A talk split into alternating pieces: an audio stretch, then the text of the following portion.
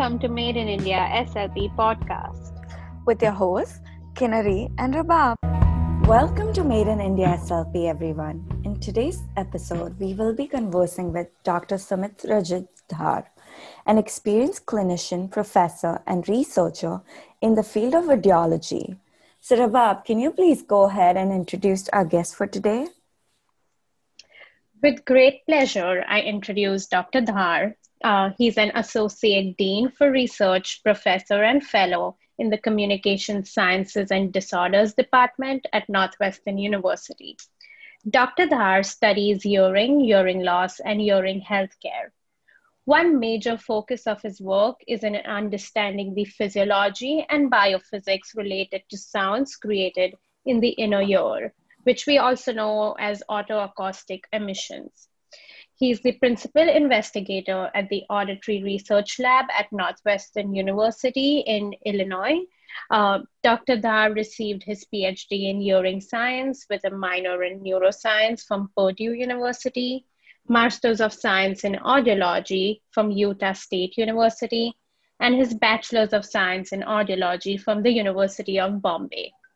He has published numerous scientific papers in national and international journals, He's been a part of training programs and conferences at regional, national, as well as international meetings.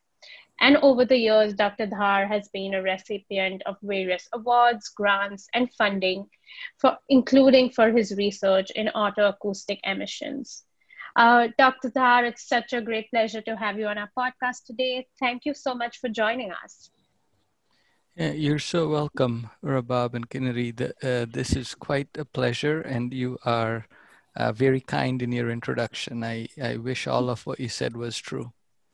all right. So, um, Dr. Dhar, before we even dive into the topic of the day, can you share with our audiences um, what research is being conducted at your auditory research laboratory uh, currently? Sure. Um, I have been at Northwestern since 2004. And uh, when I first got to Northwestern, I started this lab primarily to work on cochlear mechanics and otoacoustic emissions. And that work still continues today. I'd say that's about half of what we do. And uh, it has evolved from the from the beginnings of, of deep embedding in, in the biophysics of the cochlea to more applications of otoacoustic emissions to detect various changes in the cochlea. Um, and later on, we can talk more about that in depth. But the other half that is newer, um, that has been ongoing, I would say, for the last decade or so at most, is on um, hearing healthcare delivery. Um, as you are aware, the uptake of hearing loss treatment uh, is abysmal, not just in the US, but the world over. Um, and that now we understand leads to uh, various uh, ill effects that are psychosocial, cognitive, and other health related ill effects that are very undesirable. And there's a whole new area of work that is trying to figure out uh, why the uptake is slow, uh, why the uptake is low, um, and what solutions are needed to change the scenario. So our lab is uh, part of that movement as well, and we do some work in trying to figure out how to streamline hearing healthcare delivery, lower cost, and increase the efficacy of treatment. So, Dr. Dhar, going off what you said, in many parts of the world, hearing healthcare is viewed more as a discipline to prevent further decline in quality of life rather than something more of a preventative discipline. So, applying the same principles, do you recommend regular hearing health checkups for a healthy person? Or do like annual hearing checkups? Uh, should they focus primarily on high risk populations? In many ways, uh, we already focus on high risk populations uh, and also on populations where the impact of hearing loss uh, is accepted to be tremendous or to be to be life changing. I'll give you a couple of extreme examples. Um, so if you're undergoing chemotherapy for cancer uh, using a drug that is known to be ototoxic, there's no question you're going to be part of a hearing monitoring program. Here's an example where um, we know this population to be vulnerable to hearing loss, and we have done the right thing uh, by incorporating uh, regular hearing screening as part of that treatment regimen. The other example would be newborn hearing screening. Here's a population where um, the entire population is not at risk for hearing loss. Uh, in fact, there's somewhere between three or five, three to five babies per 1,000 that have uh, congenital hearing loss. Yet we have chosen to screen every one of those uh, children uh, in many parts of the world because the consequences of hearing loss are so life changing. Um, consequences of hearing loss, such early in life, is are so life changing, impacts educational outcomes, social outcomes, economic outcomes, etc. So we we recognize the the importance of uh, monitoring hearing and hearing loss, uh, but we so far we've done so um, in very specific populations. So the question may be, well, why not others? And uh, you know, there's definitely not one definite answer. There's uh, a myriad of factors, uh, including trivial things like cost and convenience and all of that, but also more subtle factors such as um, how we as individuals uh, value hearing loss, how we as individuals can modify our lifestyle or do modify our lifestyle, do modify our environment to compensate for that hearing loss. And you know, simple example is turning the television up or um, not not partaking in as much social activity, um, and also the other subtler aspect is what are the treatments available uh, to those individuals. Um, and the treatments so far are hearing aids, cochlear implants, and those treatments have come with a lot of social stigma and a lot of psychosocial baggage. So all of this combined, I think, has has slowed down the progress of um, whether we can regularize um, hearing screenings for all populations. But you're starting to see a shift, and you're starting to see a shift. Uh, maybe if I go across the ages, you're starting to see a shift in schools where just like a um, visual check, uh, a hearing check is encouraged because we know the that hearing loss, even mild hearing loss or unilateral hearing loss, um, has quite a significant effect on educational outcomes. Um, then the other example is in youth or in early adulthood uh, or middle adulthood, hearing evaluations or hearing screenings have been closely linked with occupational hazards of um, uh, to hearing. So again, when there is a specific need, we have acted accordingly. Perhaps we've not um, done anything about the regular age-related changes in hearing um, so far because of one, the lack of options uh, for treatment, or in the eyes of folks, lack of options for treatments, and second, uh, the sort of uncertainty about when to do it, how to do it, how often to do it. And those are precisely the questions you're asking. Um, and, and they are the absolute important questions to ask. Um, I'm not sure we know the answers yet, so I'll tell you why uh, we, we can't be sure of these answers. First, if we continue to think that the only treatment for hearing loss we have, um, sensorineural hearing loss we have, are hearing aids, then we would want the, the process of identification of hearing loss to be catered around when a hearing aid is a viable treatment. That probably doesn't start till the 50s or 60s in, on average. However, if you fast forward and imagine a world where we have other treatments for hearing loss, pharmaceutical treatments, stem cells, et cetera, et cetera, all of a sudden you do not want to wait till you have a moderately severe, severe hearing loss to start that treatment. So that would shift the need to start screening for hearing loss much earlier in life. And I would say if that was the goal, late 30s, early 40s may be a good starting point to establish a good baseline, provided there are not other mitigating factors um, such as noise exposure, whatnot. And then comes the question of um, how, how often should this monitoring happen? Um, there we have some data we've published as early as 2012 where uh, we show that the rate of loss of hearing varies quite significantly based on what frequency you are monitoring. So if you're monitoring high frequency, like 14 or 16 kilohertz, much of the change in hearing happens between, say, 25 years old and 45 years old.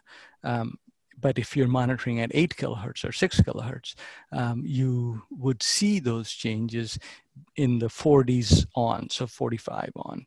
So um, because we can't routinely monitor those high frequencies in our clinics yet, we're kind of forced to wait till the change comes to us in, in the frequencies we're used to uh, used to evaluating. However, if, if the new treatments that I talked about are to be a reality, we'll have to shift where our um, focus is and go to the higher frequencies, especially for age-related hearing loss. And there, I would say the frequency of evaluation probably will vary, starting out with longer breaks between tests, say three to five years, but then uh, once a shift is detected, um, speeding up the frequency of, of these evaluations probably to an annual evaluation. Again, all of this is sort of informed conjecture on my part based on work we've done, others have done, and, uh, and definitely before anybody agrees to these uh, new standards, um, a lot of work has to be done to prove that this is indeed the most efficacious, most cost effective way to move forward. Right. I totally understand when you say that. Like, we're doing all the research, but we still have to get together and reach that one meeting point where where we can start implementing it and we can show how effective it is. So, globally, there is this great initiative of universal newborn hearing screening. However, um, it isn't necessarily being implemented in many countries across the world. But now we know that early identification and intervention of hearing loss have a significant impact on the life of an individual with hearing loss. So, coming to otoacoustic emissions testing, how do we ensure that we get good results whenever we do the OAE screenings? Also, um, what does the universal uh, newborn hearing screening protocol look like in the state of Illinois where you reside? All very good questions. Um, so let's let's do the easy thing first, which is what is the protocol? Um, in Illinois, uh, probably like the rest of the United States, um, institutions are free to choose uh, their protocol within some constraints. So uh, the common, uh, the most common um, way for screening newborns is through automated ABR. Um, and then the otoacoustic emissions are the other way of, um, of screening newborns. Uh, most data point to the greatest success, the greatest accuracy when both are used. And you can understand why that is the case. One is more a measure of peripheral hearing, the other more a measure of the neural response to sound. And in combinations, they give you the greatest coverage of the auditory system. However, that adds time, cost, etc. So uh, most institutions decide to use one or the other at the first screening.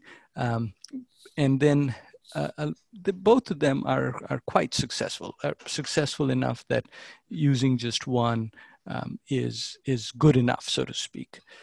And then um, the, the other part of your question uh, was, you know, how, how successful is it or um, how effective it is.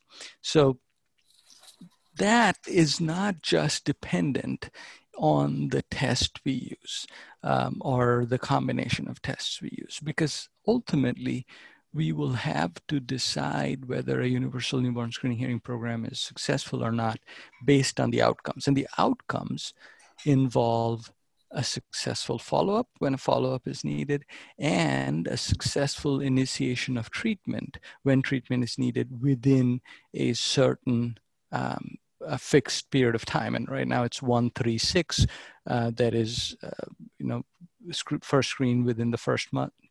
Um, second, if you need a second evaluation within three months, and then initiation of the treatment process at six months or before. Um, and to to be to make that whole thing successful, what's important is not just that first test. What is important is the entire system that is built around that test. So the protocol, when, when we say what is the protocol, the protocol should be thought of as that first test choices that we make as to what we use for the test or not. Then the reporting system for uh, passes and referrals into some kind of a central database then a follow-up system where the families and are are helped uh, to navigate the system to to make a, an appointment for the next evaluation and then an appointment for the uh, for the initiation of treatment and then continuous follow-up to make sure that no one's dropping through the cracks. So that in my mind, when you say protocol, it involves all of that. Um, and um, and that is what makes a program successful not just the right choice of which test and um, to use at the first first uh, instance of screening. Uh, most places use transient emissions uh, or click evoked emissions and that is just fine. Um, the there are some logistical or, or, mechanical factors that probably play a big role, uh, any bigger role than whether you use transients or DPs or whatnot. And that is state of the child, um, how much physiological noise um, the child is making. So the ability of the tester to get the child to a calm state where you can record otoacoustic emissions above muscle noise and other physiological noise. Second, what's in the ear canal. Uh, as you might already know, uh, uh, the greatest source false false positives in otoacoustic emissions or or ABRs, for example, for that matter, is um, not having a not not having a clear ear canal to conduct the test. So that is the issue of timing. That is the issue of um, figuring out when a test should be done and or not should not be done. And then the last and very important um, factor to consider is the fit of the probe in the ear canal. Um, you know, NICUs or or any other um, nursery is a noisy place.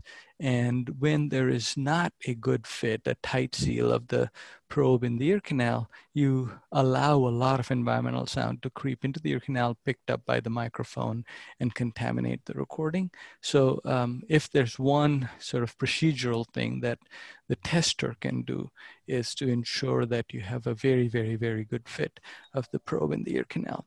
Uh, and you know today's systems uh, will not allow you to move forward with the test unless they detect a good fit. But you know where that threshold is of what is a good fit, what is not, uh, varies between instruments. So you can't replace a well-trained clinician in that aspect where they can see the noise floor fluctuating or the low frequency noise floor being higher than they're used to seeing and knowing that there's a problem with the fit and correcting it before they move on. Hope that answers your question. Yes, definitely. Um, the universal um, newborn hearing screening is something that's becoming commonplace practice in India. So I'm glad we spoke about that topic and just touching about what a screening protocol would look like. But coming to the topic of adult hearing, different countries in the world have come up with different methods that work well for the population that they have for hearing screening or assessment. Uh, Dr. Dhar, what is your take on self testing of hearing loss? Uh, that's again a very timely question, and uh, the answer is very simple. It's as mm-hmm. good as the method that you use, right? And and in that, the there's this is an answer full of hope, because um, I believe that methods will get better, instrumentation will get better, and therefore um, the outcome of these, the accuracy of these tests will get better. Now, you, you will know that there are some tests that have found really widespread acceptance. And one example is the digits in noise test that can be delivered over the telephone, where you dial a number and you hear a digit between one through nine um, that is embedded in noise and you just hit the on your keypad you hit the number that you hear. And based on whether you're right or wrong the test can dynamically make it harder or easier for you by changing the level of the noise. Uh, many advantages to this kind of a test. Um, it doesn't depend on absolute calibration of signal level because you are what you're measuring is the the perception in a specific signal to noise ratio. So the absolute level doesn't matter as much as long as the signal is audible enough. Second mm-hmm automatic interpretation of the test is easy because you're just detecting a digit press and not having to interpret whether the words were repeated correctly or, or a sentence was repeated correctly.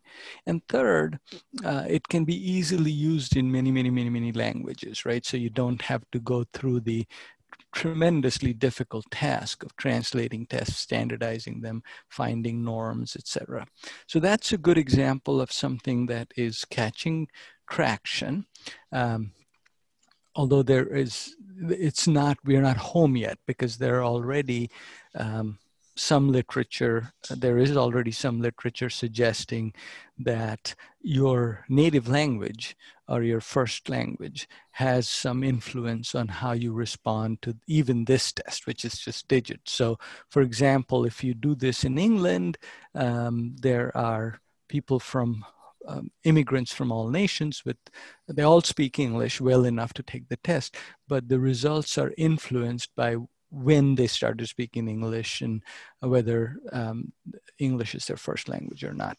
So even that uh, there are still some nuances to to fix but that's uh, uh, you know movement in the right direction i am pretty sure that we'll see more and more clever implementations like this, and um, these will um, will get more and more accurate results to us. Now, I have to um, finish this answer by saying by saying that these kinds of tests should not be seen as a threat to audiology. That would be a, a rather unfortunate way to look at it. The, to me, these tests are essentially a gateway to funnel the people that need our help the most to us and mm-hmm. and and encourage people who need our help to come to us and also not fill our calendars with people who don't need our help so to me this is a, a great filtering mechanism so that audiologists can improve their impact on society so last night, I just Googled how to take quick self test for hearing screening. I went on this hearing aid brand's website and they did a quick screening on me using the same digits and noise test. I mean, they told me I didn't need any further audiological assessment. I mean, I'm sure they can make this test better for the audiences. But one thing I noticed was they didn't ask me to set my volume on the speaker at a particular level. So it was turned all the way up. So I don't know if that was helping me too during the test. I took it, it was pretty easy and it's something yeah, we can all take. Yeah. Yeah. So the volume level, unless your speakers are distorting because the limit of the of the internal amplifier of the speakers um, should not matter because both the the digits and the background noise are affected by the volume the same way. So the signal to noise ratio should not change provided again there's not something weird going on with your sound system and that is that is in effect one of the beauties of a test like this where you don't have to worry so much about calibration but i I don't mean to say that the sound system doesn't matter. So, for example, um, if the uh, the sound system you're using has uh, some weird filtering, frequency filtering, uh, you can imagine uh, like complicated scenario where um, you know part of the digit is is not audible but the noise is still audible. The effective signal noise ratio is changed etc um, but you know those are kind of complicated situations. Overall um, this is a good way of of um, going beyond the limitation of having to set accurate calibration. Hmm. i i think i will say this that this is such an amazing initiative especially even thinking about it from an Indian perspective, almost everybody has a cell phone now. So at least they have access to this assessment or service. And if there is a need for further rehabilitation or assessment, they can go ahead and find the correct resources.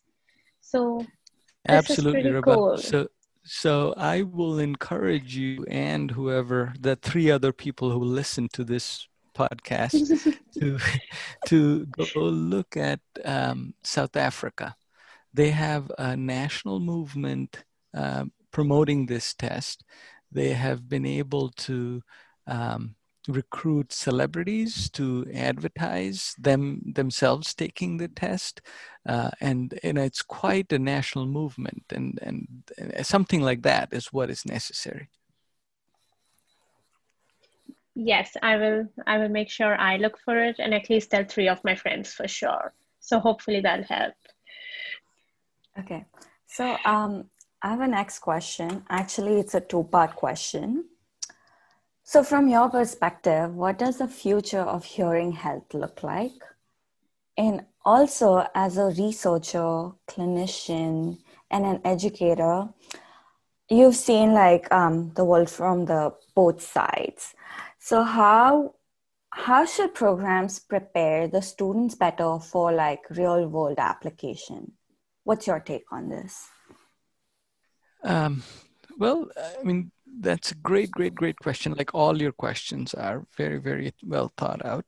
Uh, and the answers to the two parts of your question are connected, right? So you know if we could figure out what the future of hearing healthcare looks like. And it's more more about what the future of hearing healthcare should look like rather than what it will look like as no one really knows what will happen. Um, primarily because there are healthcare is manpower woman power um, and uh, policy government so many things uh, influence what ends up looking like healthcare. So uh, I probably am, am only qualified, slightly qualified, to, to, to speak about it from a science perspective. And that is pretty clear. So, um, you know, there are, we do very, very well already on uh, a couple of areas. First, you know, newborn hearing loss or early childhood hearing loss. Um, cochlear implants are the most successful neural prosthesis in the history of mankind. Um, and, and that I suspect will continue. But in parallel, uh, as we understand genetics more, as we understand genetic medicine more, um, we'll start to find other solutions for hearing losses that are um, that are caused by single genes. Now, unfortunately, hearing loss is is much more complicated than other um, diseases or conditions that are driven by a by one or just a handful of genes. And you know, uh, breast cancer is an example where we know the genes that that uh, drive the condition. You can screen for them early in life, and you can take preventive action, or you can at least monitor yourself if if you fall in a high risk category. But uh, there are more than today. I mean, every time I look, there's more genes uh, that are associated with hearing loss. They're well over, maybe close to 150 now, um, that uh, have been associated with hearing loss. Uh, and the other complicating part of it is all of them put together don't describe more than, say, 20% at most of hearing loss as we know it. So, yeah, there are many, many genes involved, but there are other causes of hearing loss that are not driven by these genetic conditions. So, so yes, genetics will be important, but not the answer to every kind of hearing loss. Um, great investments are being made in pharmacological treatments for uh, tissue regeneration, be it neural tissue, be it um, sensory tissue in, in the cochlea. Um, and, and that is bound to move forward. So that will be part of our, of our um, future. I also think that none of these new technologies, if you want to call all of them technologies, will work the best in isolation. So there will still be need for things that we call aural rehabilitation or things of that nature. And there, we will see continued improvement, gamification, more engagement, understanding the neural bases or driving that kind of treatment based on um, monitoring the changes in, in neural response to sound. Um, so that's another area that's um, the future for us. Um, and all of this combined uh, to me paints a picture that starts with prevention and then goes on to very very accurate diagnosis of site of lesion kind of lesion much more than we are able to do now and then a much more differentiated field of treatment um, that is um, not monolithic in that it's not just amplification and there's uh, many other options. So if that is indeed our future, how do we prepare uh, the future workforce? Um, and that answer becomes much simpler. So they would have, the future audiologists would have to be well conversant on, on all of these aspects. Uh, neural processing, um, very fine diagnostics, a multitude of treatment options, um, and then sort of an overall um, treatment that encompasses psychosocial well-being uh, as well as uh, treatment for the specific hearing loss. And you know, programs are heading in that direction because all of medicine is heading in that direction, where patient-centric care, um, more sort of uh, 360 degree care uh, in collaboration with other professions uh, is much more the norm than than it has been ever before. So, uh, in many ways, we are we are headed in the right direction. The specifics are being injected as we make new discoveries, and it becomes clear what indeed are going to be viable options for uh, diagnostics and treatment. I, I really like how you say that, Dr. Dhar, how the roadways from prevention to accurate diagnosis um, I feel like it gives us hope, and all this information gives us hope about eventual successes and greater patient centric care. We are almost ready to wrap up. Do you have any final thoughts you would like to share with our listeners? Maybe some resources for student clinicians as well as fellow practicing clinicians to enhance their skill services? Well, so um, you know, information is um, is exponentially easier to find and use every day, uh, thanks to um, this connected world, and uh, people are um, easy, easier and easier to find and connect with um, in today's world. So there we have um, an opportunity for today's clinicians and students to um, sort of be open to uh, much more uh, cutting edge, diverse set of information um, than we have been in the past. But with that comes this other um, sort of i wouldn't call it danger but the other slippery slope which is there's a lot of information that is premature or uh, sometimes plain not correct. So i think the one of the challenges for all of us, not just students or, or, or, starting clinicians or anybody, for all of us, is to develop a good sense of what to believe, uh, how to believe it, and how to verify information. So, uh, if if I can say that one challenge for all of us, um, what's the main challenge for all of us? I, I'd say the main challenge for all of us is to collectively develop a sense of how to separate um, evidence from opinion, how to separate opinion that is based on some science to opinion that um, is for the sake of promoting something else, uh, and then pursue the, the avenues of knowledge that are found to be uh, accurate and useful. And then I'll, I'll just end by saying that I am so optimistic about how uh, not just hearing healthcare uh, for the professionals will shape up in the future, but also how much more effective hearing healthcare will be for those who need it. And I am hopeful because of people like you too. Uh, because of this next generation of, of um, professionals, scientists, students who are so curious, who are so entrepreneurial and who are driven to seek and disseminate information uh, and then act on that information in a very, very um, positive way. And, you know, a lot of times when I say that, um, I, I am misinterpreted to, to mean, well, everybody should be altruistic and this is a service profession and all that. It is, all that is true, but none of this should happen or none of this necessarily has to happen without you and other professionals also seeking a satisfying, fulfilling, and financially rewarding uh, career. I, do, I sincerely believe they can go hand in hand. Uh, things go off kilter when uh, one places one uh, either the financial motivation um, above the above the other, which is the motivation to serve, or the other way around. So as long as we maintain this balance of let's take care of ourselves, but also know that we are here to take care of the people who need our help, um, we will be fine. You guys are um, you know so much far farther ahead than I was when I was starting out. You know so much more.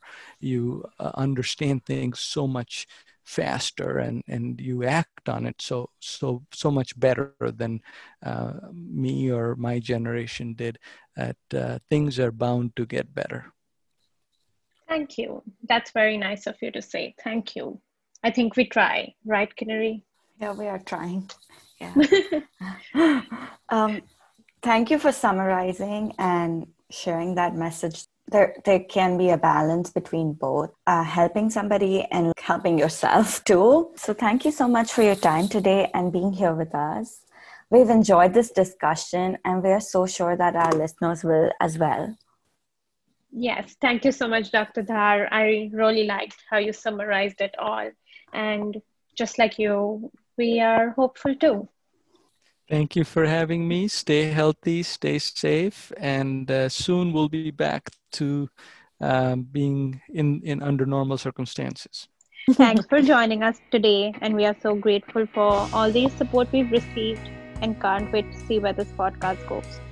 Thank you. See you soon.